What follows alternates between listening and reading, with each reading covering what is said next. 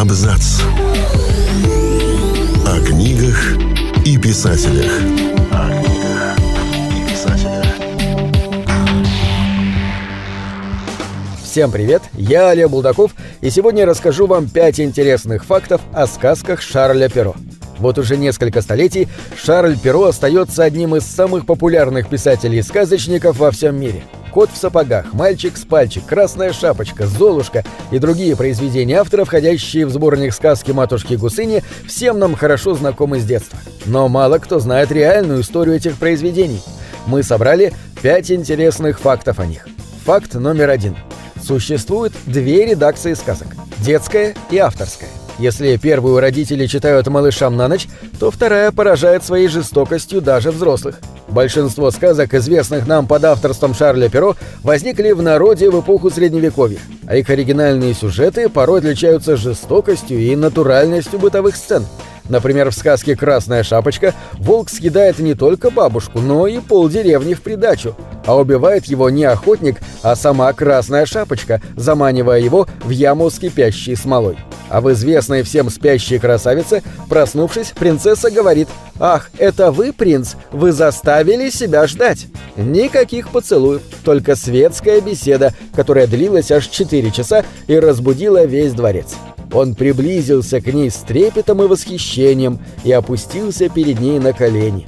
Тогда принцесса пробудилась, и бочарам пришло время рассеяться. Вот как описывает эту сцену Перро а известный поцелуй приходит в нее из сказки братьев Грим «Шиповничек». Также в оригинале этой сказки влюбленной паре предстоит еще нелегкое испытание в виде свекрови-людоедки, желающей закусить внучатами. В любимой девочками сказке «Золушка» башмачки были далеко не хрустальные, а просто отороченные мехом. Некоторые считают, что этим мехом был знаменитый русский соболь и в переводах пишут «соболевые башмачки». Однако случилось так, что со временем слово «в» — мех для оторочки по принципу испорченного телефона преобразился в «р» — стекло. В результате удобная и мягкая обувь превратилась в изысканные на слух, но совершенно садистски на практике хрустальные башмачки. А также совсем жестокое событие в оригинале этой сказки. Когда в семью Золушки заявляется гонец с туфельками, вредным сестрам удается таких примерить, ради чего одна из них — отрубает себе палец, а вторая пятку. Однако обманщиц разоблачают два голубя, напевающих «Погляди-ка, посмотри, а башмачок-то весь в крови». Да-да, не все так сказочно было в произведениях Шарля Перо. Но, как нам кажется, лучше пусть книжки будут издаваться так, как мы привыкли, чем в оригинальном варианте. Никто же не хочет травмировать детскую нежную психику, правда? Факт номер два. Не все сказки матушки Гусыни были написаны Шарлем Перо. Лишь три истории из этого сборника полностью принадлежат ему. «Гризельда», «Потешные желания» и «Ослиная шкура». Остальные сочинил его сын Пьер. Отец же отредактировал тексты, дополнил их нравоучениями и помог опубликовать. До 1724 года сказки отца и сына печатались по отдельности, однако впоследствии издатели объединили их в один том и приписали авторство всех историй Перо старшему. Факт номер три. У «Синей бороды» был реальный исторический прототип. Им стал Жиль Дере – талантливый военачальник и сподвижник Жанны Д'Арк, которого казнили в 1440 году за занятие колдовством и убийство 34 детей. Историки до сих пор спорят, что это было – политический процесс или же очередной эпизод охоты на ведьм. Но все единогласно сходятся в одном – Ре этих преступлений не совершал.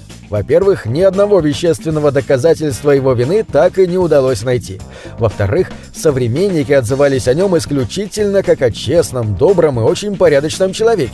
Однако Святая Инквизиция сделала все возможное, чтобы людям он запомнился как кровожадный маньяк. Никто не знает, когда именно народная молва превратила Жиля Дере из убийцы детей в убийцу жен, но его начали называть «синей бородой» еще задолго до публикации сказок Перро. Факт номер четыре. Сюжеты сказок Перо вовсе не оригинальны. История о спящей красавице, мальчике с пальчик, Золушке, Рике с хохолком и других персонажах встречаются как в европейском фольклоре, так и в литературных произведениях предшественников.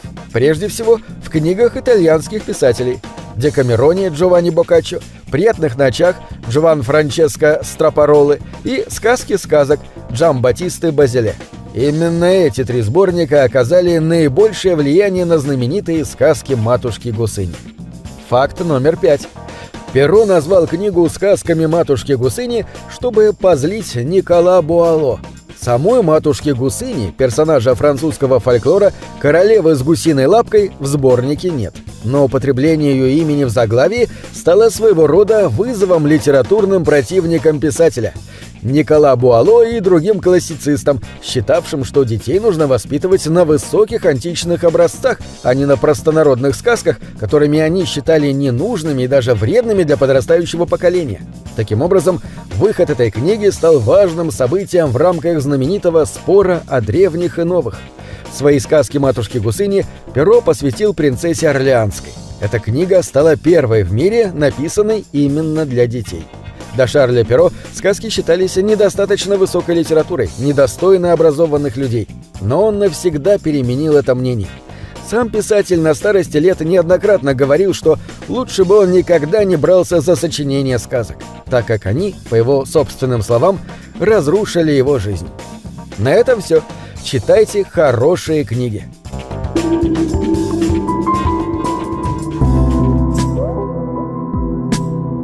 Книги — это двери, что выводят тебя из четырех стен.